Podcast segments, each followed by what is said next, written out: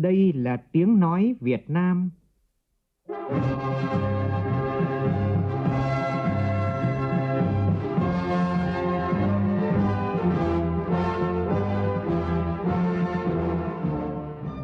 Việt Nam. Tiếng nói Việt Nam phát thanh từ Hà Nội, thủ đô nước Cộng hòa xã hội chủ nghĩa Việt Nam.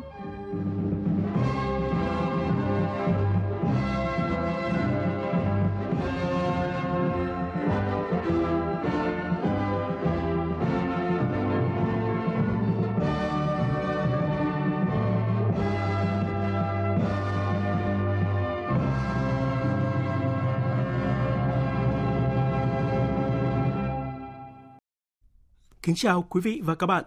Mời quý vị và các bạn nghe chương trình Thời sự chiều của Đài Tiếng nói Việt Nam với những nội dung đáng chú ý sau.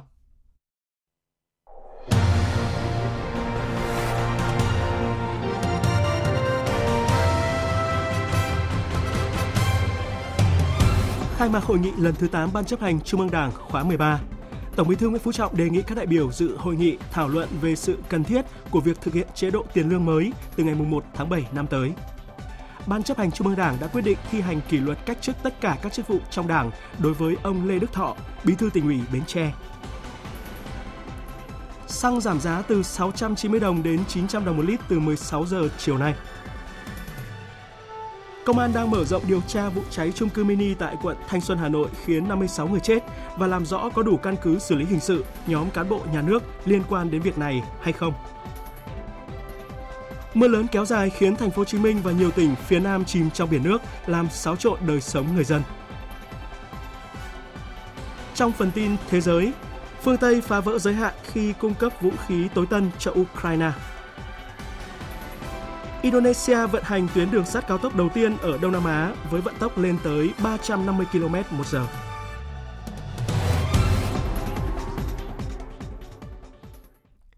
Bây giờ là nội dung chi tiết.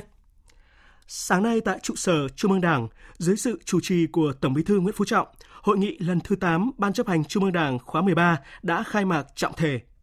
Mở đầu hội nghị, Trung ương dành 1 phút tưởng niệm cố Phó Thủ tướng Lê Văn Thành và các nạn nhân thiệt mạng vì thiên tai và hỏa hoạn vừa qua. Sau đó, Tổng Bí thư Nguyễn Phú Trọng có bài phát biểu khai mạc hội nghị. Ngay sau đây, Đài Tiếng nói Việt Nam trân trọng giới thiệu toàn văn bài phát biểu quan trọng này. Mời quý vị và các bạn cùng nghe. Kính thưa Trung ương, thưa các đồng chí tham dự hội nghị, trong không khí hân hoan phấn khởi của toàn Đảng, toàn dân ta trước những kết quả thành tích về các hoạt động phát triển kinh tế xã hội, bảo đảm quốc phòng an ninh, xây dựng chỉnh đốn Đảng và hệ thống chính trị, đặc biệt là về một loạt những hoạt động đối ngoại quan trọng sôi nổi được dư luận trong nước và quốc tế rất quan tâm. Hôm nay, Ban chấp hành Trung ương khai mạc hội nghị toàn thể lần thứ 8 với nhiều nội dung rất cơ bản và quan trọng. Cụ thể, chúng ta sẽ thảo luận và cho ý kiến về 6 vấn đề lớn. Một là về tình hình kinh tế xã hội, ngân sách nhà nước năm 2023, kế hoạch năm 2024, kế hoạch tài chính ngân sách nhà nước 3 năm 2024-2026 và lộ trình thực hiện chế độ tiền lương mới. 2 là tổng kết 10 năm thực hiện nghị quyết Trung ương 5 khóa 11 về một số vấn đề chính sách xã hội giai đoạn 2012-2020. 3 là tổng kết 20 năm thực hiện nghị quyết Trung ương 7 khóa 9 về phát huy sức mạnh đại đoàn kết toàn dân tộc vì dân giàu, nước mạnh, xã hội công bằng, dân chủ, văn minh. 4 là tổng kết 15 năm thực hiện nghị quyết Trung ương 7 khóa 10 về xây dựng đội ngũ trí thức trong thời kỳ đẩy mạnh công nghiệp hóa, hiện đại hóa đất nước. 5 là tổng kết 10 năm thực hiện nghị quyết Trung ương 8 khóa 11 về chiến lược bảo vệ Tổ quốc trong tình hình mới. Và thứ 6 là quy hoạch Ban chấp hành Trung ương Đảng khóa 14 và một số vấn đề quan trọng khác. Trước hết tôi xin được thay mặt Bộ Chính trị, Ban Bí thư nhiệt liệt chào mừng các đồng chí ủy viên Ban Chấp hành Trung ương Đảng, các đại biểu tham dự hội nghị và xin gửi tới các đồng chí lời chào thân ái, lời thăm hỏi chân tình và lời chúc tốt đẹp nhất.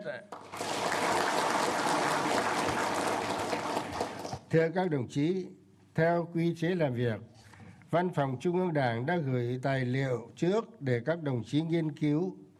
Sau đây, tôi xin phát biểu một số ý kiến có tính chất gợi mở, nêu vấn đề để mong được các đồng chí quan tâm trong quá trình nghiên cứu, thảo luận, xem xét và quyết định. Một là về tình hình kinh tế xã hội, ngân sách nhà nước năm 2023-2024. Việc Trung ương xem xét cho ý kiến về các vấn đề kinh tế xã hội, ngân sách nhà nước năm 2023-2024 được đặt trong bối cảnh tình hình thế giới tiếp tục có nhiều biến động nhanh chóng, phức tạp, khó lường, chưa từng có tiền lệ. Khó khăn thách thức nhiều hơn, lớn hơn so với thời cơ thuận lợi và so với dự báo, đã ảnh hưởng tiêu cực rất nặng nề đối với việc triển khai thực hiện các mục tiêu, nhiệm vụ phát triển kinh tế xã hội của nước ta.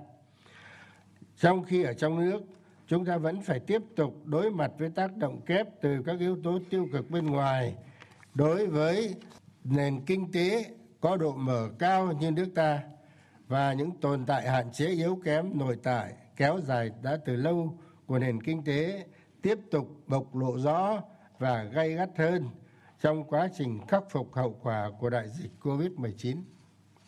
Đề nghị các đồng chí Trung ương nghiên cứu thật kỹ tờ trình và các báo cáo của Ban Cán sự Đảng Chính phủ, tập trung và thảo luận, phân tích sâu những đặc điểm nổi bật của năm 2023, làm rõ những kết quả đã đạt được, những hạn chế yếu kém còn tồn tại, những khó khăn vướng mắc phải giải quyết, những thách thức phải tiếp tục vượt qua.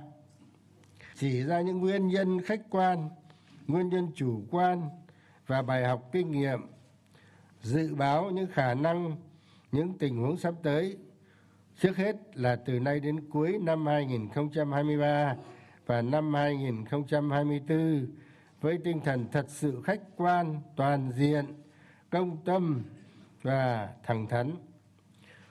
Chú ý đến những khó khăn, hạn chế đã và sẽ phải đối mặt với tình hình như kinh tế vĩ mô ổn định chưa vững chắc do phải chịu nhiều áp lực từ thị trường nước ngoài, thị trường tài chính tiền tệ, bất động sản, chứng khoán, trái phiếu doanh nghiệp còn khó khăn và tiềm ẩn rủi ro.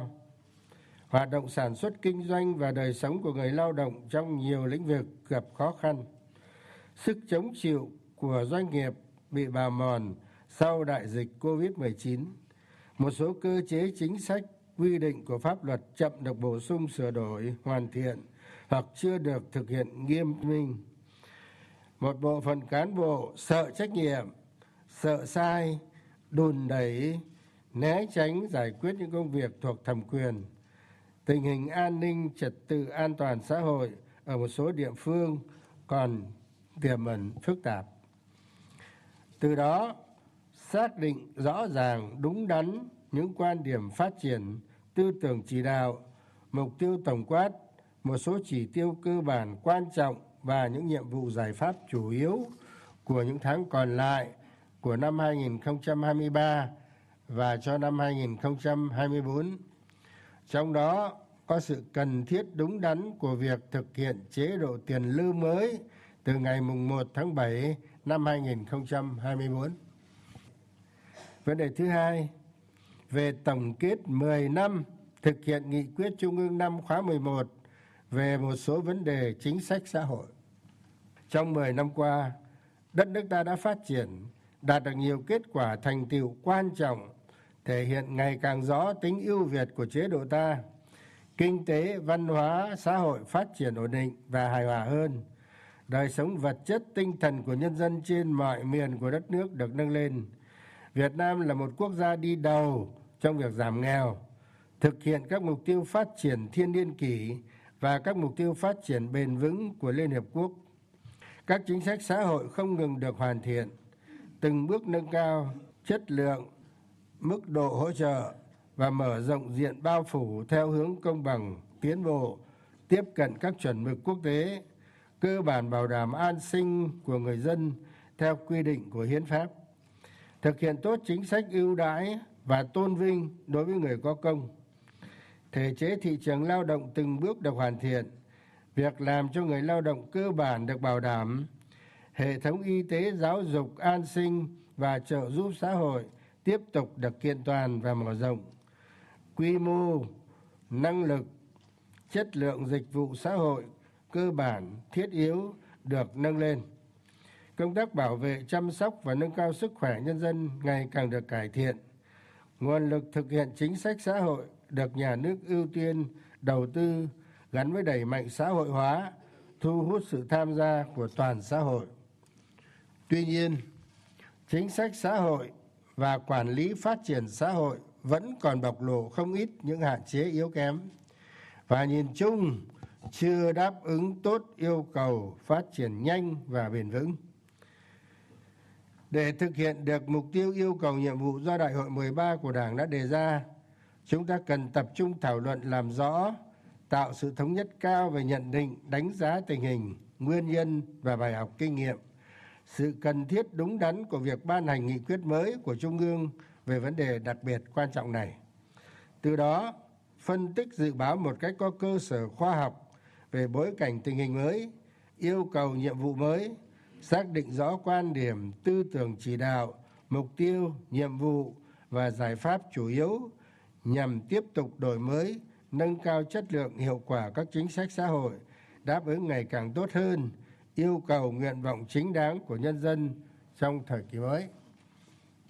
Vấn đề thứ ba, về tổng kết 20 năm thực hiện nghị quyết Trung ương 7 khóa 9 về việc phát huy sức mạnh đại đoàn kết toàn dân tộc. Báo cáo tổng kết, tờ trình và dự thảo nghị quyết mới của Trung ương đã được chuẩn bị công phu, nghiêm túc trên cơ sở nghiên cứu, tổng hợp các báo cáo tổng kết, báo cáo chuyên đề, kết quả khảo sát, hội thảo, lấy ý kiến của các địa phương, cơ quan, đơn vị, các chuyên gia, các nhà khoa học và tiếp thu ý kiến chỉ đạo trực tiếp của tập thể Bộ Chính trị, Ban Bí thư để hoàn thiện. Trong đó đã phân tích, đánh giá một cách khách quan, toàn diện những kết quả thành tựu đã đạt được, những hạn chế, khuyết điểm còn tồn tại và nguyên nhân, bài học kinh nghiệm, đồng thời phân tích dự báo bối cảnh tình hình mới, từ đó đề xuất quan điểm, tư tưởng chỉ đạo, mục tiêu, yêu cầu và chủ trương chính sách cần phải phát triển, thực hiện trong thời kỳ mới theo đúng tinh thần của nghị quyết Đại hội 13 của Đảng. Đề nghị các đồng chí Trung ương và các đại biểu tham dự hội nghị nghiên cứu thật kỹ để phát biểu, thảo luận thật sôi nổi, đóng góp nhiều ý kiến cụ thể sát hợp với tình hình. Chú ý phân tích, làm rõ, tạo sự thống nhất cao về bối cảnh tình hình mới, yêu cầu, nhiệm vụ mới, sự phát triển và sự thay đổi về nhu cầu, lợi ích của các giai tầng xã hội hiện nay, những kết quả thành tựu chủ yếu cần tiếp tục được phát huy, những hạn chế, khuyết điểm cần sớm được khắc phục, nguyên nhân và bài học kinh nghiệm được rút ra và chủ trương chính sách tiếp tục phát huy mạnh mẽ hơn nữa truyền thống đại đoàn kết toàn dân tộc, để từ đó cho ý kiến về sự cần thiết đúng đắn của việc ban hành nghị quyết mới và những nội dung chủ yếu của dự thảo nghị quyết về tiếp tục phát huy truyền thống đại đoàn kết toàn dân tộc, xây dựng đất nước ta ngày càng giàu mạnh, phồn vinh, văn minh, hạnh phúc. Vấn đề thứ tư là về xây dựng đội ngũ trí thức đáp ứng yêu cầu phát triển mới.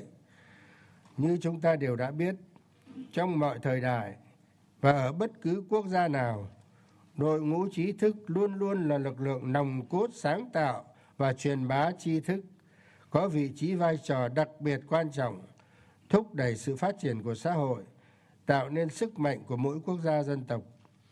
Thế giới ngày nay đã, đang và sẽ đứng trước nhiều thời cơ thuận lợi và khó khăn, thách thức mới đan xen đối với sự phát triển nhanh và bền vững dưới tác động của cuộc cách mạng công nghiệp lần thứ tư.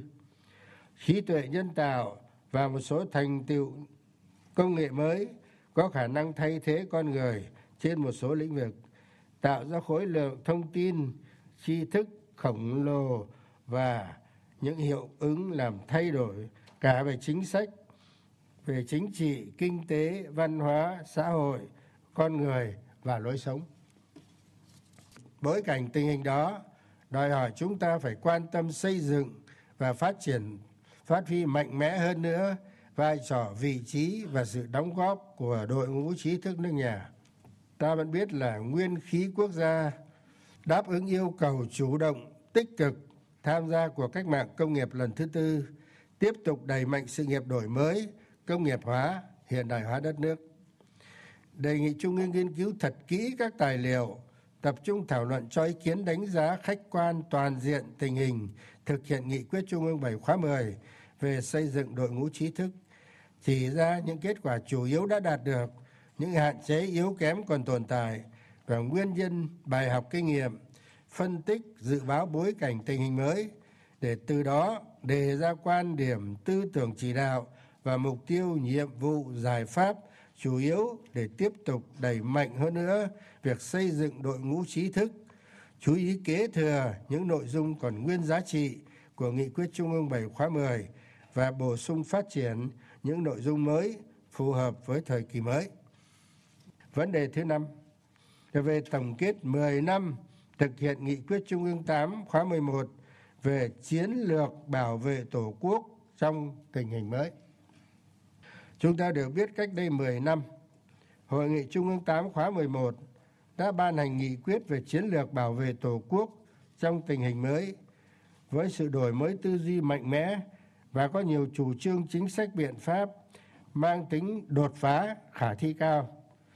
Tổng kết 10 năm thực hiện nghị quyết quan trọng này là việc làm hết sức cần thiết để Trung ương phân tích, đánh giá một cách toàn diện, sâu sắc, có hệ thống tình hình và đề ra chủ trương, chính sách, biện pháp đúng đắn, phù hợp, đáp ứng yêu cầu xây dựng và bảo vệ Tổ quốc trong bối cảnh tình hình thế giới, khu vực đã và đang có nhiều diễn biến mới phức tạp, khó lường. Đề nghị các đồng chí Trung ương tập trung phân tích, đánh giá thật khách quan, toàn diện những kết quả chúng ta đã đạt được, những hạn chế yếu kém còn tồn tại và nguyên nhân, phải phân tích rõ nguyên nhân, rút ra những bài học kinh nghiệm chủ yếu, chỉ rõ những mục tiêu, quan điểm, phương châm, tư tưởng chỉ đạo và những nhiệm vụ giải pháp nào đã được thực tế kiểm nghiệm là đúng đắn, cần tiếp tục kiên trì, nghiêm túc thực hiện. Đồng thời, cần phải phân tích thấu đáo bối cảnh tình hình trong nước, quốc tế, thấy rõ những biến đổi sâu sắc, những diễn biến phức tạp, khó lường và dự báo xu hướng phát triển trong thời gian tới để kịp thời bổ sung, phát triển một số quan điểm, tư tưởng chỉ đạo và điều chỉnh một số nhiệm vụ giải pháp chủ yếu cho phù hợp với tình hình mới. Tập trung làm rõ những thuận lợi, cơ hội cần nắm bắt, những khó khăn, thách thức phải vượt qua để chủ động từ sớm, từ xa trong mọi tình huống đều bảo vệ vững chắc độc lập, chủ quyền, thống nhất, toàn vẹn lãnh thổ của Tổ quốc, bảo vệ Đảng, bảo vệ nhà nước, bảo vệ nhân dân và chế độ xã hội chủ nghĩa, bảo vệ lợi ích quốc gia dân tộc, bảo vệ an ninh chính trị, trật tự an toàn xã hội và nền văn hóa Việt Nam tiên tiến, đậm đà bản sắc dân tộc, giữ vững ổn định chính trị và môi trường hòa bình để phát triển đất nước ngày càng đúng đắn, mạnh mẽ, theo định hướng xã hội chủ nghĩa. Từ đó, cho ý kiến góp ý hoàn thiện dự thảo nghị quyết mới của Trung ương về chiến lược bảo vệ Tổ quốc trong tình hình mới. Và nội dung thứ 6 về quy hoạch Ban Chấp hành Trung ương khóa 14. Đây cũng là một việc rất quan trọng. Chúng ta chuẩn bị cho đại hội khóa sắp tới. Như chúng ta đều đã biết, Chủ tịch Hồ Chí Minh đã từng nói cán bộ là cái gốc của mọi công việc, và thực hiện lời dạy của Bác, Đảng ta lâu nay luôn luôn xác định cán bộ, nhất là cán bộ cấp chiến lược, là nhân tố quyết định sự thành bại của cách mạng, gắn liền với vận mệnh của Đảng, của đất nước và chế độ. Công tác cán bộ được coi là then chốt trong toàn bộ công tác xây dựng Đảng. Và trong công tác cán bộ thì việc quy hoạch cán bộ là khâu mở đầu, có ý nghĩa cực kỳ quan trọng, là cơ sở để làm tốt công tác đào tạo, bồi dưỡng, điều động, bổ nhiệm, sử dụng đúng cán bộ. Xuất phát từ ý nghĩa tầm quan trọng đặc biệt đó của công tác quy hoạch cán bộ chiến lược, ngày 7 tháng 7 năm 2023 vừa qua, căn cứ vào quy chế làm việc và quy định số 50 ngày 27 tháng 12 năm 2021 của Bộ Chính trị về công tác quy hoạch cán bộ, Bộ Chính trị đã ban hành kế hoạch số 17 về xây dựng quy hoạch Ban Chấp hành Trung ương, Bộ Chính trị, Ban Bí thư khóa 14, nhiệm kỳ 2026-2031. Trong đó đã xác định rõ các quan điểm, nguyên tắc, mục đích, yêu cầu, tiêu chuẩn, số lượng và cơ cấu, đối tượng và độ tuổi, quy trình giới thiệu, phê duyệt quy hoạch và hồ sơ nhân sự, số lượng phát hiện, giới thiệu để đưa vào quy hoạch. Thời gian qua, trên cơ sở phát hiện, giới thiệu của các cấp ủy, tổ chức Đảng trong toàn hệ thống chính trị, Ban chỉ đạo xây dựng quy hoạch Ban Chấp hành Trung ương, Bộ Chính trị, Ban Bí thư khóa 14, nhiệm kỳ 2026-2031 đã khẩn trương, nghiêm túc phối hợp với các cơ quan chức năng ở Trung ương, rà soát, thẩm định, báo cáo Bộ Chính trị xem xét cho định hướng, hoàn thiện thêm một bước dự kiến quy hoạch Ban Chấp hành Trung ương khóa 14 để trình Trung ương xem xét cho ý kiến tại hội nghị lần này. Đề nghị các đồng chí phát huy cao độ tinh thần trách nhiệm, thật sự khách quan, công tâm, thể hiện chính kiến của mình đối với Tổ quốc, đối với Đảng và nhân dân và dự kiến quy hoạch Ban Chấp hành Trung ương khóa 14. Thưa các đồng chí, Hội nghị Trung ương lần này của chúng ta xem xét quyết định nhiều vấn đề trọng đại, phức tạp, nhạy cảm và có ý nghĩa rất quan trọng không chỉ cho trước mắt mà cho cả lâu dài đối với việc hoàn thành nhiệm vụ chính trị của Ban Chấp hành Trung ương khóa 13 từ nay đến hết nhiệm kỳ. Xin đề nghị Trung ương và các đồng chí tham dự hội nghị phát huy trí tuệ, nêu cao tinh thần trách nhiệm, tập trung nghiên cứu, thảo luận kỹ lưỡng, cho ý kiến để hoàn thiện các báo cáo, các đề án và xem xét quyết định vào cuối kỳ họp. Với tinh thần đó, tôi xin tuyên bố khai mạc hội nghị lần thứ 8 Ban Chấp hành Trung ương khóa 13. Xin chúc hội nghị của chúng ta thành công tốt đẹp. Xin chúc sức khỏe các đồng chí. Tôi xin trân trọng cảm ơn.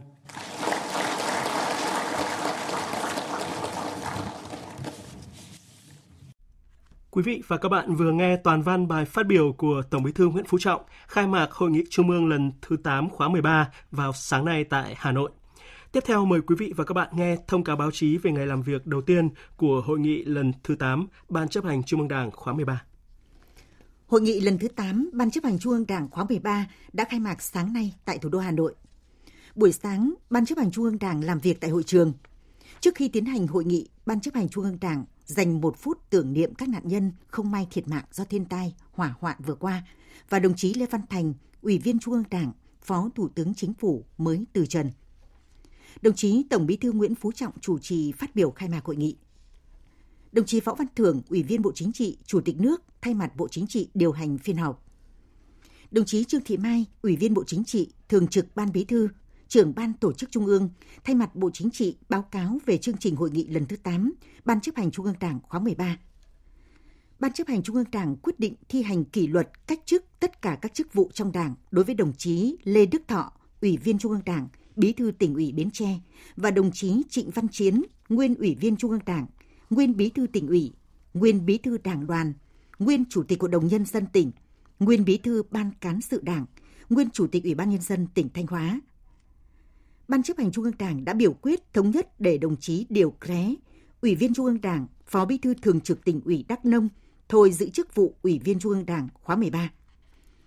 Chiều nay, Ban Chấp hành Trung ương Đảng làm việc tại tổ thảo luận về tình hình kinh tế xã hội, ngân sách nhà nước năm 2023, kế hoạch năm 2024, kế hoạch tài chính ngân sách nhà nước 3 năm từ 2024 đến 2026 và lộ trình thực hiện chế độ tiền lương mới. Tiếp thu ý kiến đại biểu Quốc hội và đông đảo các tầng lớp nhân dân, đến nay dự án luật đất đai sửa đổi đã lồng ghép phương pháp chiết trừ và phương pháp so sánh, bổ sung trở lại phương pháp thặng dư. Tại phiên họp thứ 26 của Ủy ban Thường vụ Quốc hội mới đây, các đại biểu cho rằng mỗi phương pháp định giá đất cần có quy định rõ về nội hàm cũng như là trường hợp áp dụng, tránh vướng mắc rủi ro trong quá trình tổ chức thực hiện. Phản ánh của phóng viên Lại Hoa. Chủ nhiệm Ủy ban Kinh tế của Quốc hội Vũ Hồng Thanh cho biết, dự thảo hiện quy định 4 phương pháp xác định giá đất, gồm phương pháp so sánh, phương pháp thặng dư, phương pháp thu nhập và phương pháp hệ số điều chỉnh giá đất. Đồng thời cho biết thực tế thời gian qua, những bất cập trong công tác định giá đất cần phải có quy định ở khung pháp lý cao hơn quy định tại nghị định để điều chỉnh các nguyên tắc căn cứ, phương pháp xác định giá đất. Dự thảo luật lồng ghép phương pháp chiết trừ vào phương pháp so sánh, không còn là một phương pháp định giá độc lập, bổ sung trở lại phương pháp thẳng dư. Thường trực Ủy ban Kinh tế cho rằng đây là nội dung quan trọng, vì vậy cần có đề xuất chính thức của Chính phủ. Nội hàm các cái phương án đã có cái sự thay đổi so với quy định của pháp luật hiện hành, vì vậy chưa có cơ sở thực tiễn để đánh giá tính hợp lý về nội hàm và nguyên tắc áp dụng các cái phương pháp xác định giá đất. Do đó đề nghị chỉ quy định tên phương pháp và giao cho Chính phủ quy định chi tiết. Về nội hàm và trường hợp áp dụng từng phương pháp cụ thể cũng còn ý kiến khác nhau, trưởng ban công tác đại biểu Nguyễn Thị Thanh đề nghị quy định rõ nội hàm của từng phương pháp định giá đất. Cùng với liệt kê tên 4 phương pháp định giá đất thì tôi tán thành với quy định rõ nội hàm của từng phương pháp định giá đất. Quy định như vậy vừa rõ ràng, vừa dễ thực hiện, vừa phù hợp với yêu cầu của nghị quyết 27 của Trung ương về xây dựng nhà nước pháp quyền. Đó là đổi mới công tác xây dựng luật nhằm tăng hiệu lực áp dụng trực tiếp của luật. Liên quan đến nội dung này, Phó Thủ tướng Trần Hồng Hà nêu rõ. Cho đến bây giờ cái lo lắng nhất, cái giá đất nếu chúng ta làm sai thì một là nhà nước bị thất thu, hai là người dân bị thất thu. Quan trọng nhất là cái giá không để các cái tư tưởng gì riêng tư ảnh hưởng đến đây cả. Mà cái giá đó là bất kỳ ai mà định giá thì cũng ra giá như vậy. Nếu nhà dân lợi hơn tí cũng được, nếu mà nhà nước lợi hơn tí thì người dân cũng chấp nhận. Nhưng mà có nghĩa là không có sự quanh co. Thứ ba là chúng ta phải đưa ra một số nguyên tắc để đảm bảo rằng áp dụng các cái phương pháp đó nó đảm bảo được cái tính công khai, minh bạch, khách quan và khoa học, cá thể hóa từng cái trách nhiệm để làm sao những người làm là người ta không lo lắng. Dự án luật đất đai sửa đổi được Quốc hội xem xét theo quy trình tại 3 kỳ họp và dự kiến thông qua tại kỳ họp thứ 6 tới đây nếu đảm bảo chất lượng. Đến nay hiện vẫn còn 13 vấn đề cần thống nhất, hiệu chỉnh, trong đó có nội dung giá đất. Do vậy, Ủy ban Thường vụ Quốc hội đề nghị các cơ quan cần tiếp tục rà soát, thống nhất phương án tối ưu. Từ 16 giờ chiều nay, mỗi lít xăng đã giảm từ 690 đồng đến 900 đồng, còn các mặt hàng dầu trừ ma rút giữ nguyên giá. Theo điều hành của Liên Bộ Công Thương Tài chính, giá xăng RON 95 giảm 900 đồng và RON 92 giảm 690 đồng một lít. Dầu hỏa và diesel vẫn giữ nguyên giá bán như cách đây 10 ngày. Trong khi đó, dầu ma rút giảm 390 đồng về mức 17.450 đồng một kg. Kỳ điều hành hôm nay, Liên Bộ tiếp tục không trích lập vào quỹ bình ổn giá xăng dầu. Mức chi từ quỹ này cũng giảm về 0 đồng với hầu hết mặt hàng trừ dầu diesel và dầu hỏa. Mức xả quỹ với dầu diesel là 285 đồng, dầu hỏa là 109 đồng, giảm lần lượt 15 đồng và 191 đồng so với cách đây 10 ngày. Thị trường xăng dầu thế giới trong 10 ngày qua giảm do lo ngại nguồn cung thắt chặt sau khi Ả Rập Xê Út và Nga quyết định cắt giảm sản lượng 1.300.000 thùng một ngày đến hết tháng 12 tới. Cùng với đó là việc nới lỏng lệnh cấm nhiên liệu của Nga và các nhà đầu tư lo lắng vấn đề lãi suất tăng cao có thể hạn chế nhu cầu. Vào chiều nay tại Hà Nội, Bộ Công an tổ chức họp báo định kỳ quý 3 giải đáp nhiều vấn đề dư luận xã hội quan tâm. Phản ánh của phóng viên Việt Cường. Trả lời câu hỏi của phóng viên liên quan đến việc công ty Tân Hoàng Minh đã khắc phục và nộp lại số tiền hơn 8.000 tỷ đồng. Vậy các nhà đầu tư có sớm được nhận lại hay không? Thiếu tướng Nguyễn Văn Thành, Phó Cục trưởng Cục Cảnh sát Kinh tế Bộ Công an cho biết, theo quy định, đây là vật chứng của vụ án và phải được phong tỏa, phải được đưa ra xét xử. Khi tòa án tuyên bố và kết luận là Tân Hoàng Minh lừa đảo thì theo quy định của cái Bộ luật Tố tụng hình sự điều 106 thì cái tang vật này, cái tài sản này sẽ được trả lại cho người dân. Tôi tin rằng là chắc chắn là nhà đầu tư sẽ được nhận lại toàn bộ cái số tiền này, nhưng mà theo cái trình tự thủ tục pháp luật quy định. Tôi chỉ có đề nghị với lại các nhà đầu tư là bởi vì cái số lượng bị hại cho nhà đầu tư rất là lớn, cho nên là quá trình xét xử ấy, thì tòa án người ta sẽ rà soát từng nhà bị hại một. Cho nên là bị hại là theo dõi chặt chẽ cái quá trình truy tố xét xử cái vụ án này để được bảo vệ cái quyền lợi của mình. Liên quan đến vụ cháy chung cư mini ở phố Khương Hạ, quận Thanh Xuân, Hà Nội, có điều tra mở rộng vụ án hay không? Thiếu tướng Nguyễn Thanh Tùng, Phó Giám đốc Công an Hà Nội cho biết, cơ quan điều tra đã khởi tố, bắt tạm giam thời hạn 4 tháng đối với bị can Nghiêm Quang Minh, là chủ của chung cư mini nơi xảy ra vụ cháy, để điều tra. Thì cơ quan cảnh sát điều tra cũng đang phối hợp với các đơn vị liên quan để tiến hành làm rõ vụ án và đồng thời mở rộng diện xem là đối tượng Nghiêm Quang Minh này có đồng phạm liên quan hay không, và liên quan đến nhóm của quản lý nhà nước thì có vi phạm hay không và có đủ căn cứ để xử lý hình sự hay không. Theo quan điểm trên tinh thần là không có vùng cấm, không có ngoại lệ. Và vụ án này thì chúng tôi cũng đã đăng ký để đưa vào diện của Thành ủy theo dõi và chỉ đạo. Cũng tại cuộc họp báo, Bộ Công an cho biết sẽ tiếp tục kê biên phong tỏa tài sản trong vụ công ty Nhật Nam và tiếp tục tìm người bị hại trong vụ án lừa đảo trái phiếu xảy ra tại tập đoàn Vạn Thịnh Phát. Cục Cảnh sát điều tra tội phạm về tham nhũng kinh tế buôn lậu C03 Bộ Công an cho biết, đơn vị đang phát đi thông báo tìm bị hại trong vụ án lừa đảo chiếm đoạt tài sản xảy ra tại tập đoàn Vạn Thịnh Phát, Công ty Cổ phần Tập đoàn Đầu tư An Đông và các tổ chức đơn vị có liên quan. Từ năm 2018 đến 2020, các đối tượng có liên quan tại Công ty Cổ phần Tập đoàn Vạn Thịnh Phát, Công ty Cổ phần Tập đoàn Đầu tư An Đông, Công ty Cổ phần Đầu tư Quang Thuận, Công ty Cổ phần Dịch vụ Thương mại Thành phố Hồ Chí Minh, Công ty Cổ phần Đầu tư và Phát triển Sunny World và các tổ chức khác đã có hành vi gian dối, làm trái quy định của pháp luật, tạo lập 25 gói trái phiếu và 20 mã số hiệu với tổng giá trị hơn 30.000 tỷ đồng để bán cho người mua, hay còn gọi là các trái chủ, huy động tiền và chiếm đoạt. Những trái chủ đang sở hữu 25 mã trái phiếu do 4 công ty phát hành là bị hại trong vụ án và đã ủy thác điều tra đến cơ quan cảnh sát điều tra công an các tỉnh, thành phố theo địa chỉ của trái chủ trên hợp đồng mua bán, chuyển nhượng trái phiếu, tiếp nhận thông tin, lấy lời khai bị hại để xem xét giải quyết theo quy định của pháp luật. Về vụ án Công ty Cổ phần Đầu tư Thương mại Bất động sản Nhật Nam, qua điều tra, xác định từ năm 2020 đến năm 2022, công ty Nhật Nam đã thu 8.900 tỷ đồng của 20.000 cá nhân thông qua 45.000 hợp đồng kinh doanh. Trong vụ án này, qua xác minh, có một cá nhân đã ký nhiều hợp đồng. Công ty Nhật Nam đã trả tiền gốc và lãi là hơn 4.000 tỷ đồng theo hình thức lấy của người sau, trả cho người trước. Trong đó xác định chi phí hoạt động là 520 tỷ đồng, chi phí hoa hồng cho các cá nhân huy động vốn là 2.000 tỷ đồng, chi cho cá nhân bị can Vũ Thị Thúy, Chủ tịch Hội đồng Quản trị, Tổng Giám đốc Công ty Nhật Nam hơn 600 tỷ đồng, còn lại gần 1.000 tỷ đồng chưa xác định được. Cơ quan Cảnh sát điều tra đã phong tỏa 88 tài khoản có liên quan đến vụ án, trong đó có 20 tài khoản bị phong tỏa với số dư hiện có trong tài khoản đã hết hoặc còn rất ít, dưới 10 triệu đồng. Vụ án đang được mở rộng điều tra, truy bắt các đồng phạm. Số tiền liên quan các bị hại, chúng tôi tiếp tục thông tin tới quý vị và các bạn. Hôm nay, các trường tiểu học trên địa bàn thành phố Cao Bằng, tỉnh Cao Bằng đồng loạt dừng việc cho học sinh ăn bán trú, khiến các bậc phụ huynh lo lắng. Phản ánh của phóng viên Công luận thường trú khu vực Đông Bắc. Sáng 2 tháng 10, tất cả 12 trường tiểu học trên địa bàn thành phố Cao Bằng đồng loạt dừng tổ chức ăn bán trú bữa trưa cho học sinh. Từ cuối tuần trước, các bậc phụ huynh cũng đã được nhà trường thông báo dừng ăn bán trú từ ngày 2 tháng 10 và yêu cầu đưa đón trẻ đúng giờ. Ông Vũ Văn Đệ, Phó Chủ tịch Ủy ban Nhân dân thành phố Cao Bằng cho hay.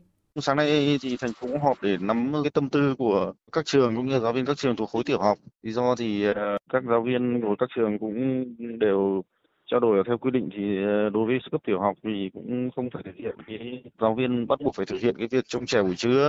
Cái thứ hai nữa thì nó cũng xuất phát từ cái việc là có ý kiến là đề nghị nâng cái hỗ trợ nghị quyết của đồng dân tỉnh nó cao lên để nó đáp ứng được cái sức lao động mà các cô bỏ ra cái tiền trông trẻ buổi trưa. Thành phố trước mắt thì cũng vận động trao đổi với các cô giáo để tiếp tục thực hiện nhiệm vụ theo nghị quyết hội đồng đã quy định. Kiến nghị thì sẽ tiếp thu xong rồi báo cáo lên cấp có thẩm quyền để xem xét. Theo đó, ở các năm trước, với nội dung quản lý trẻ, học sinh ăn ở bán trú buổi trưa tại trường vẫn được các trường thu của phụ huynh trung bình 150.000 đồng trên một tháng. Tuy nhiên, Nghị quyết số 41 năm 2023 ngày 13 tháng 7 năm 2023 của Hội đồng Nhân dân tỉnh Cao Bằng quy định, từ năm học 2023-2024, mức thu cho nội dung này không được quá 75.000 đồng trên một tháng ở bậc tiểu học, tức là bằng một nửa so với các năm trước. Việc các trường dừng bán trú đã khiến các bậc phụ huynh không khỏi lo lắng, bởi giờ tan lớp lúc trưa chiều của các trường đều sớm hơn giờ tan của các cơ quan công sở. Chị Hoàng Thị Nguyệt, một người dân thành phố Cao Bằng, mong muốn. 11 giờ các cô đã nghỉ thì lúc đấy bố mẹ 11 rưỡi mới tan, thì trong khoảng thời gian đấy thì con không ai trông.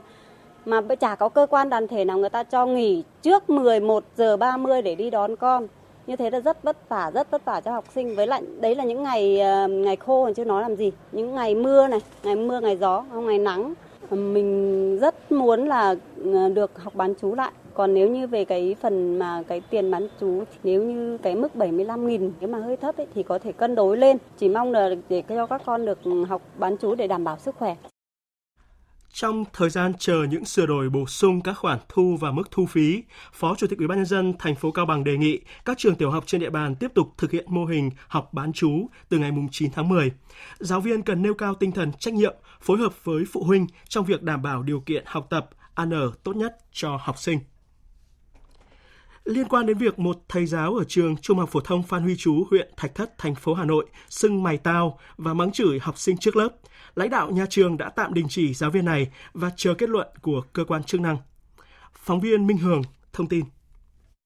Trên mạng xã hội lan truyền đoạn clip dài hơn 20 giây ghi lại cảnh một thầy giáo đứng trên bục giảng, bóp cằm chỉ tay vào mặt và liên tiếp mắng chửi một nam sinh với ngôn ngữ xúc phạm chợ búa, thậm chí xưng mày tao và còn chửi học sinh là con chó. Theo nội dung clip đăng tải, sự việc được cho là xảy ra tại trường Trung học phổ thông Phan Huy Chú, huyện Thạch Thất, Hà Nội. Ông Phùng Đức Ánh, hiệu trưởng trường Trung học phổ thông Phan Huy Chú, huyện Thạch Thất, Hà Nội xác nhận sự việc này xảy ra tại trường trong tiết học môn tiếng Anh của lớp 10A9 vào thứ Bảy, ngày 30 tháng 9. Sáng hôm nay chúng tôi đã làm việc thì thầy giáo đã nhận cái lỗi sai về mình và xin lỗi học sinh, xin lỗi phụ huynh học sinh. Học sinh thì cũng nhận cái lỗi đó rằng là khi trao đổi với thầy giáo thì câu từ cũng chưa có đầy đủ chủ ngữ và vị ngữ nên gây ra sự bực trong thầy. Phụ huynh học sinh thì cũng là chấp thuận cái lời xin lỗi của thầy giáo bộ môn.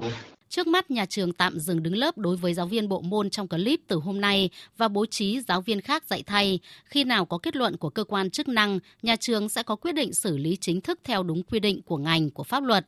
Đại diện lãnh đạo Sở Giáo dục và Đào tạo Hà Nội cũng cho biết, tinh thần chỉ đạo của Sở là xử lý nghiêm khắc với sai phạm, tuyệt đối không bao che nể nang với các hành vi không chuẩn mực của nghề. Cùng với sự việc này, những ngày qua dư luận cũng xôn xao trước việc một nhóm trẻ ở tỉnh Lào Cai bị dừng hoạt động vì cô giáo ẩu đả ngay trước mặt học sinh. Hay là tại trường Trung học phổ thông Đa Phúc ở Hà Nội, một cô giáo dạy giáo dục công dân đã túm áo kéo lê một nữ sinh. Vì sao vẫn tiếp diễn các hành vi lệch chuẩn của nhiều giáo viên? Vấn đề này sẽ được đề cập trong mục Dòng chảy sự kiện trong chương trình Cuộc sống 365 phát sóng lúc 17 giờ 10 phút ngày mai. Mời quý vị và các bạn chú ý theo dõi. Chuyển sang các tin đáng chú ý khác. Công an huyện Định Quán, tỉnh Đồng Nai vừa ra quyết định khởi tố bị can, bắt tạm giam đối với Hoàng Văn Tính, tài xế xe khách công ty Thành Bưởi, gây ra vụ tai nạn với xe 16 chỗ trên quốc lộ 20 cách đây 2 ngày, khiến 5 người thiệt mạng. Từ hình ảnh camera hành trình, Công an Đồng Nai xác định tai nạn do ô tô khách Thành Bưởi vượt trái ẩu nên đã khởi tố vụ án, tạm giữ hình sự tài xế Hoàng Văn Tính để điều tra về tội vi phạm các quy định về giao thông đường bộ. Theo số liệu thu thập được từ cơ quan quản lý, cả hai xe trước khi xảy ra va chạm đều chạy quá tốc độ cho phép. Đây là vụ tai nạn thứ hai trong vòng 2 tháng qua liên quan đến xe khách Thành Bưởi trên quốc lộ 20. Vào hồi tháng 7, tài xế nhà xe này bị xác định chạy vượt trái không đúng quy định, gây tai nạn làm 2 người chết tại huyện Thống Nhất. Từ đầu năm đến nay, các xe khách của hãng Thành Bưởi bị Công an Đồng Nai xử phạt 8 lần lỗi vi phạm tốc độ. Và trong diễn biến mới nhất, Sở Giao thông Vận tải Thành phố Hồ Chí Minh sẽ đẩy nhanh và mở rộng việc kiểm tra hãng xe Thành Bưởi từ ngày 5 tháng 10 này. Đoàn kiểm tra sẽ báo cáo đề xuất cấp có thẩm quyền xem xét quyết định xử phạt cũng như là đề xuất xử lý vi phạm như là thu hồi giấy phép kinh doanh vận tải bằng xe ô tô, phù hiệu, biển hiệu trong hoạt động vận tải bằng xe ô tô. Đầu bếp Võ Đình Quốc, chủ tài khoản Facebook Võ Quốc, vừa bị Sở Thông tin Truyền thông Thành phố Hồ Chí Minh phạt 7,5 triệu đồng vì đăng bài viết có nội dung xúc phạm báo chí. Tin của phóng viên Vũ Hồng. Chiều nay, bà Võ Thị Thu Sương, Chánh Văn phòng Sở Thông tin Truyền thông Thành phố Hồ Chí Minh cho biết, đơn vị đã phối hợp với các đơn vị an ninh mạng xử phạt hành chính ông Võ Đình Quốc, chủ tài khoản Facebook Võ Quốc. Việc xử phạt được căn cứ theo Nghị định 15 năm 2020, sửa đổi bởi Nghị định 14 năm 2022 về hành vi cung cấp chia sẻ thông tin xúc phạm uy tín của cá nhân, tổ chức. Làm việc với cơ quan chức năng, ông Quốc thừa nhận hành vi, cam kết không tái phạm và xin lỗi công khai các bên có liên quan. Trước đó, tài khoản của ông Quốc đăng tải nội dung xúc phạm báo chí với những lời lẽ thô tục. Sau đó, đầu bếp này đã xóa bài viết và cho rằng bị hack tài khoản. Sau sự việc, Hội Nhà báo Thành phố Hồ Chí Minh trao đổi với các cơ quan chức năng và đề nghị xác minh xử lý chủ tài khoản Võ Quốc. Ông Quốc, 43 tuổi, là đầu bếp nổi tiếng, thường được mời nấu ăn trong nhiều buổi tiệc chiêu đãi quốc tế và được một số đài truyền hình mời tham gia chương trình ẩm thực. Tài khoản Facebook của đầu bếp này có hơn 100.000 người theo dõi. Ngày đầu tuần hôm nay, Thành phố Hồ Chí Minh xuất hiện mưa lớn kéo dài từ sáng sớm khiến nhiều tuyến đường bị ngập nặng. Giao thông tại nhiều nơi hỗn loạn do mưa lớn ngay giờ đi học đi làm của người dân. Phóng viên Tỷ Huỳnh thường trú tại Thành phố Hồ Chí Minh đưa tin. Hàng loạt tuyến đường bị ngập như Phan Huy Ích, quận Tân Bình, Phạm Văn Chiêu, Lê Văn Thọ, Lê Đức Thọ, Nguyễn Văn Khối, quận Gò Vấp, đường Thái Ly ở thành phố Thủ Đức bị ngập sâu khiến các phương tiện di chuyển khó khăn. Đang lội bì bõm giữa biển nước trên đường Thái Ly, phường Thảo Điền, thành phố Thủ Đức, bà Lê Thị Thảo cho biết khu vực này nước triều cường chưa kịp rút thì tiếp tục chịu trận mưa lớn nên ngập càng nặng thêm. Mưa hồi tối thì mưa sát đêm á, rồi đi vô nhà ngập nhà luôn. Mà mấy bữa cũng ngập như vậy, ngập tới đây luôn, tới đầu gối, qua đầu gối luôn. Mưa lớn cũng khiến một đoạn dài đường Lê Cơ ở phường An Lạc, quận Bình Tân xảy ra tình trạng ngập úng, nước ngập sâu trên mặt đường, người dân khu vực phải đặt ghế trước vị trí ổ gà để cảnh báo người và phương tiện tránh né. Một đoạn chợ khu phố 2 trên đường Hồ Ngọc Lãm ở quận Bình Tân cũng bị ngập kéo dài, khiến tình trạng buôn bán của tiểu thương gặp nhiều khó khăn. Ông Nguyễn Đình Thuận, một người dân ở đây, nói: Hôm nay là mưa từ 8 giờ cho tới bây giờ, mỗi lần mưa lớn thì sẽ ngập. Sáng giờ cũng thấy rất là nhiều xe xách máy. Mưa lớn kéo dài những ngày qua cũng gây nhiều thiệt hại ở các tỉnh phía Nam. Mưa lũ đã khiến một người đàn ông tử vong khi bị nước cuốn trôi mất tích tại khu vực huyện Bù Đăng của tỉnh Bình Phước. Còn tại Bình Dương và Cần Thơ, mưa lớn kéo dài kết hợp với triều cường đã gây ngập nhiều tuyến đường.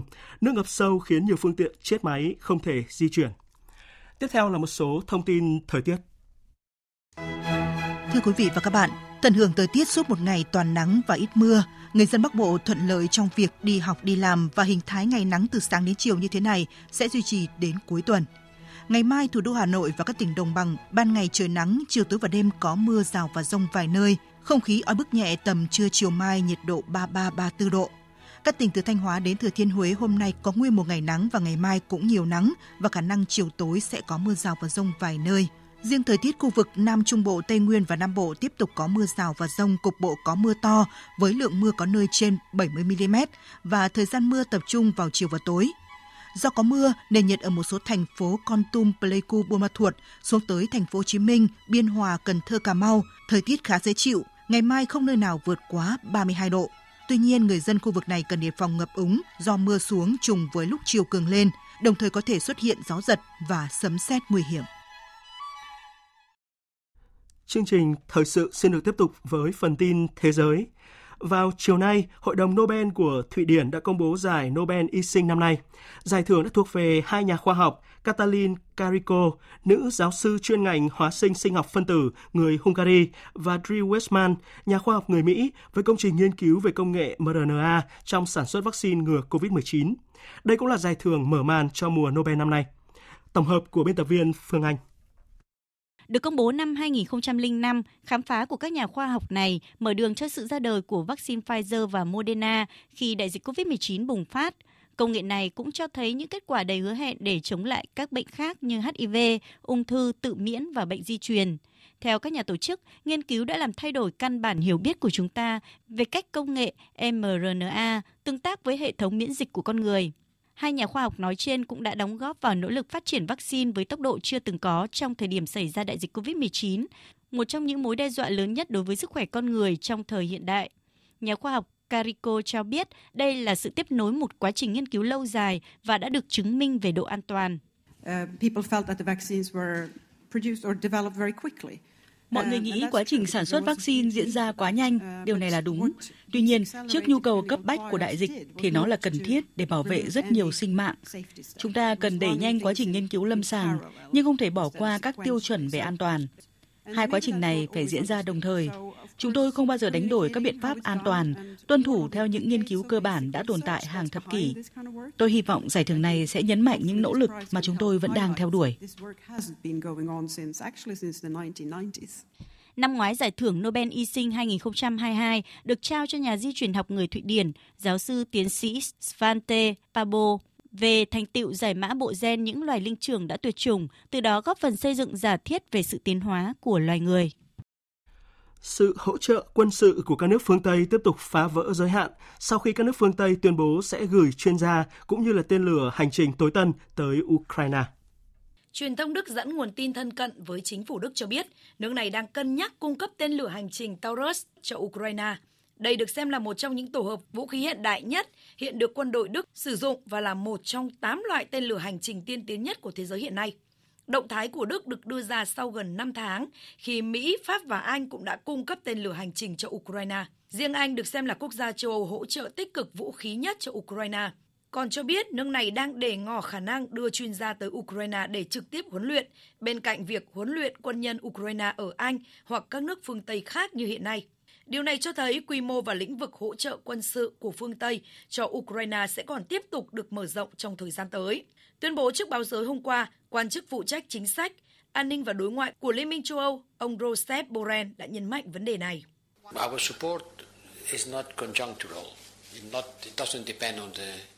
Sự hỗ trợ của chúng tôi không phải là nhất thời. Nó không phụ thuộc vào tiến bộ của một ngày. Đó là sự hỗ trợ lâu dài, có cấu trúc. Chúng tôi muốn Ukraine thành công và chúng tôi phải cung cấp cho họ những vũ khí tốt hơn và nhiều hơn. Những động thái trên của phương Tây đã ngay lập tức vấp phải phản ứng mạnh từ Nga. Hôm qua, Phó Chủ tịch Hội đồng An ninh Nga Dmitry Medvedev đã chỉ trích ý định của Đức khi cung cấp tên lửa hành trình Taurus cho Ukraine và việc Anh định triển khai quân nhân để thực hiện nhiệm vụ huấn luyện quân sự cho Ukraine. Theo ông Medvedev, những việc này không thể dẫn tới điều gì khác ngoài ngõ cụt và chiến tranh thế giới thứ ba đến gần. Liên minh châu EU khẳng định tuân thủ các quy định của Tổ chức Thương mại Thế giới khi triển khai cơ chế điều chỉnh biên giới carbon với giai đoạn 1 bắt đầu có hiệu lực từ ngày hôm qua. Động thái được kỳ vọng giúp Liên minh châu Âu đạt được mục tiêu trung hòa carbon vào năm 2050. Tuy vậy, các đối tác thương mại quan trọng của khối dường như lại chưa sẵn sàng. Tổng hợp của biên tập viên Thu Hoài.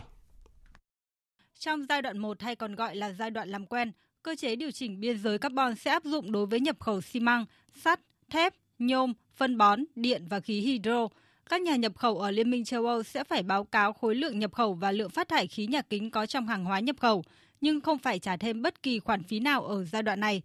Tuy nhiên, kể từ năm 2026, các nhà nhập khẩu sẽ phải mua chứng chỉ khí thải carbon theo mức giá hiện hành tại Liên minh châu Âu nếu lượng khí thải này vượt quá tiêu chuẩn của khối.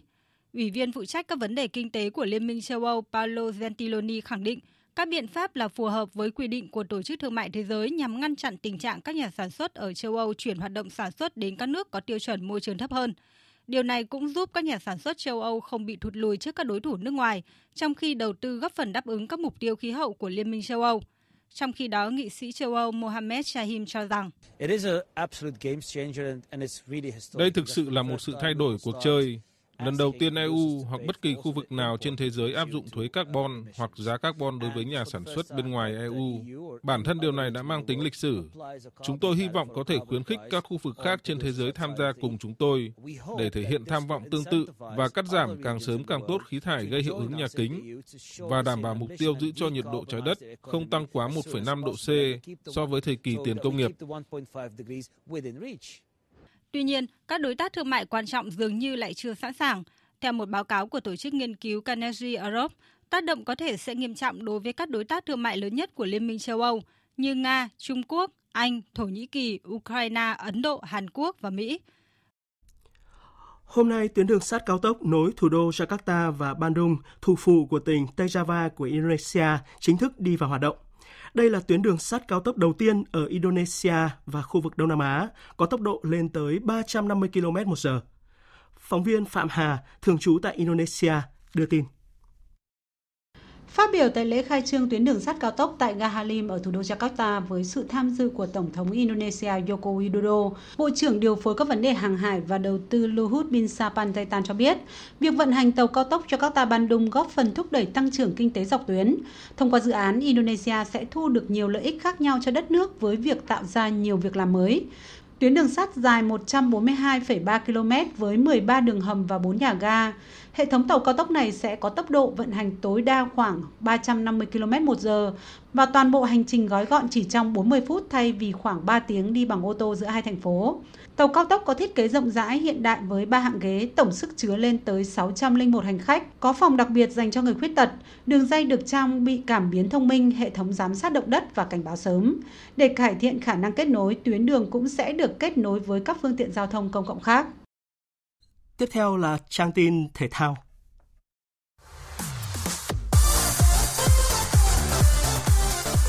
Nhật ký ASEAN 19.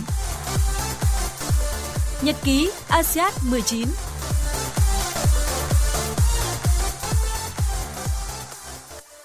Thưa quý vị và các bạn, trong ngày hôm nay, ngày 2 tháng 10, đoàn thể thao Việt Nam thi đấu các môn gồm bắn cung, canoeing, cử tạ, cầu lông, cầu mây, cờ vua, điền kinh, Kuras, Royal Sports. Trong số này, các vận động viên cano tranh tài ở chung kết các nội dung thuyền đôi nữ cano 500m, thuyền đôi nữ kayak 500m và thuyền đôi nam cano 500m. Theo đó, hai vận động viên Nguyễn Thị Hương, Nguyễn Hồng Thái về thứ tư ở chung kết nội dung thuyền nữ kayak 500m với thành tích 2 phút 08 giây, 695 và không giành huy chương. Sau đó, hai vận động viên Đỗ Thị Thanh Thảo, Hoàng Thị Hường về đích thứ 7, chung kết nội dung thuyền đôi nữ kayak 500m. Bộ đôi Phạm Hồng Quân và Hiên Năm cũng về đích thứ 7, chung kết nội dung thuyền đôi nam kayak 500m. Như vậy, các vận động viên kayak và kayak của Việt Nam không giành được huy chương trong ngày hôm nay. Chiều nay, võ sĩ Võ Thị Phương Quỳnh của đội tuyển Kuras thua đối thủ người Iran là Zara Begheri ở trận bán kết hạng cân 87 kg nữ, nhưng Phương Quỳnh vẫn giành được huy chương đồng do môn này không có trận tranh giải ba. Đây có thể coi là kết quả bất ngờ bởi vận động viên của Việt Nam vốn tập luyện judo và mới chuyển sang Kuras từ tháng 6. Võ Thị Phương Quỳnh chia sẻ. Dạ, em cũng đã thể hiện hết sức mình. Đây cũng là lần đầu tiên em tham dự ASEAN nên là em cũng buồn một ít, tại vì không đạt được cái thành tích mà mong muốn. Cũng trong chiều nay, đội cầu mây nữ Việt Nam thắng Nhật Bản 2-0 và giành quyền vào bán kết nội dung đội 4 người. Còn vào tối nay, đoàn thể thao nước ta hy vọng có huy chương khi mà các vận động viên của đội tuyển điền kinh, đó là Bùi Thu Thảo, Nguyễn Thị Oanh, Trần Thị Yến Nhi thi chung kết các nội dung nhảy xa 200m và 3000m vượt chướng ngại vật. Tính đến 17 giờ chiều nay, đoàn thể thao Việt Nam được 1 huy chương vàng, 3 huy chương bạc, 13 huy chương đồng và đứng thứ 17 trên bảng tổng sắp huy chương. Còn trong ngày hôm qua, các đô cử Trịnh Văn Vinh và Nguyễn Trần Anh Tuấn của đội tuyển cử tạ đã thi đấu chung kết hạng cân 61 kg nam và đều không giành được huy chương. Trịnh Văn Vinh đạt mức cử giật 128 kg, cử đẩy 164 kg. Tổng cử là 292 kg, trong khi Nguyễn Trần Anh Tuấn đạt mức cử giật 132 kg, cử đẩy 162 kg và tổng cử là 294 kg. Vật là một trong những môn thi đấu muộn nhất tại ASEAN năm nay. Hiện tại, đội tuyển vật Việt Nam đã có mặt tại Hàng Châu, Trung Quốc để chuẩn bị tranh tài với mục tiêu giành 1 huy chương vàng ở nội dung vật tự do nữ. Tại ASEAN năm nay, đội vật nữ nước ta tham gia tranh tài ở 6 hạng cân. Theo lịch, môn thi này sẽ diễn ra từ ngày 3 đến ngày 6 tháng 10. Dự báo thời tiết. Tin dự báo thời tiết đêm nay và ngày mai. Phía Tây Bắc Bộ chiều tối và đêm có mưa rào và dông vài nơi, ngày nắng gió nhẹ, nhiệt độ từ 22 đến 34 độ. Phía Đông Bắc Bộ và Thanh Hóa chiều tối và đêm có mưa rào và dông vài nơi, ngày nắng gió nhẹ, nhiệt độ từ 23 đến 34 độ. Khu vực từ Nghệ An đến Thừa Thiên Huế, chiều tối và đêm có mưa rào và dông vài nơi, ngày nắng gió nhẹ, nhiệt độ từ 24 đến 33 độ. Khu vực từ Đà Nẵng đến Bình Thuận, phía Bắc chiều và đêm có mưa rào và dông rải rác, cục bộ có mưa vừa mưa to. Phía Nam có mưa vừa mưa to và dông, có nơi mưa rất to, gió nhẹ, nhiệt độ từ 23 đến 33 độ.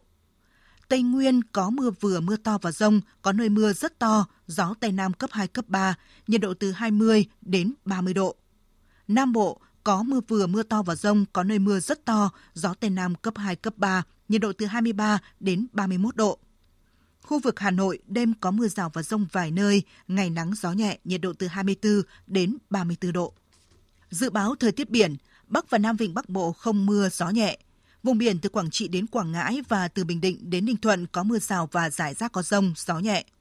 Vùng biển từ Bình Thuận đến Cà Mau có mưa rào và rải rác có dông, gió Tây đến Tây Nam cấp 4, cấp 5. Vùng biển từ Cà Mau đến Kiên Giang có mưa rào và rải rác có dông, gió Tây cấp 3, cấp 4. Khu vực Bắc Biển Đông có mưa rào và dông vài nơi, gió Đông Bắc đến Đông cấp 3, cấp 4, riêng phía Đông Bắc cấp 4, cấp 5. Khu vực giữa Biển Đông có mưa rào rải rác và có nơi có dông, gió nhẹ. Khu vực Nam Biển Đông và khu vực quần đảo Trường Sa thuộc tỉnh Khánh Hòa có mưa rào và dông vài nơi, riêng phía Bắc có mưa rào và dông rải rác, gió Tây đến Tây Nam cấp 4, cấp 5. Khu vực quần đảo Hoàng Sa thuộc thành phố Đà Nẵng có mưa rào rải rác và có nơi có dông, gió Đông Bắc đến Đông cấp 3, cấp 4. Vịnh Thái Lan có mưa rào và rải rác có dông, gió Tây cấp 3, cấp 4. Tới đây chúng tôi kết thúc chương trình Thời sự chiều nay. Chương trình do các biên tập viên Hải Quân, Minh Châu và Nguyễn Hằng thực hiện với sự tham gia của phát thanh viên Minh Nguyệt, kỹ thuật viên Tạ Tre, chịu trách nhiệm nội dung Hoàng Trung Dũng. Cảm ơn quý vị và các bạn đã quan tâm theo dõi.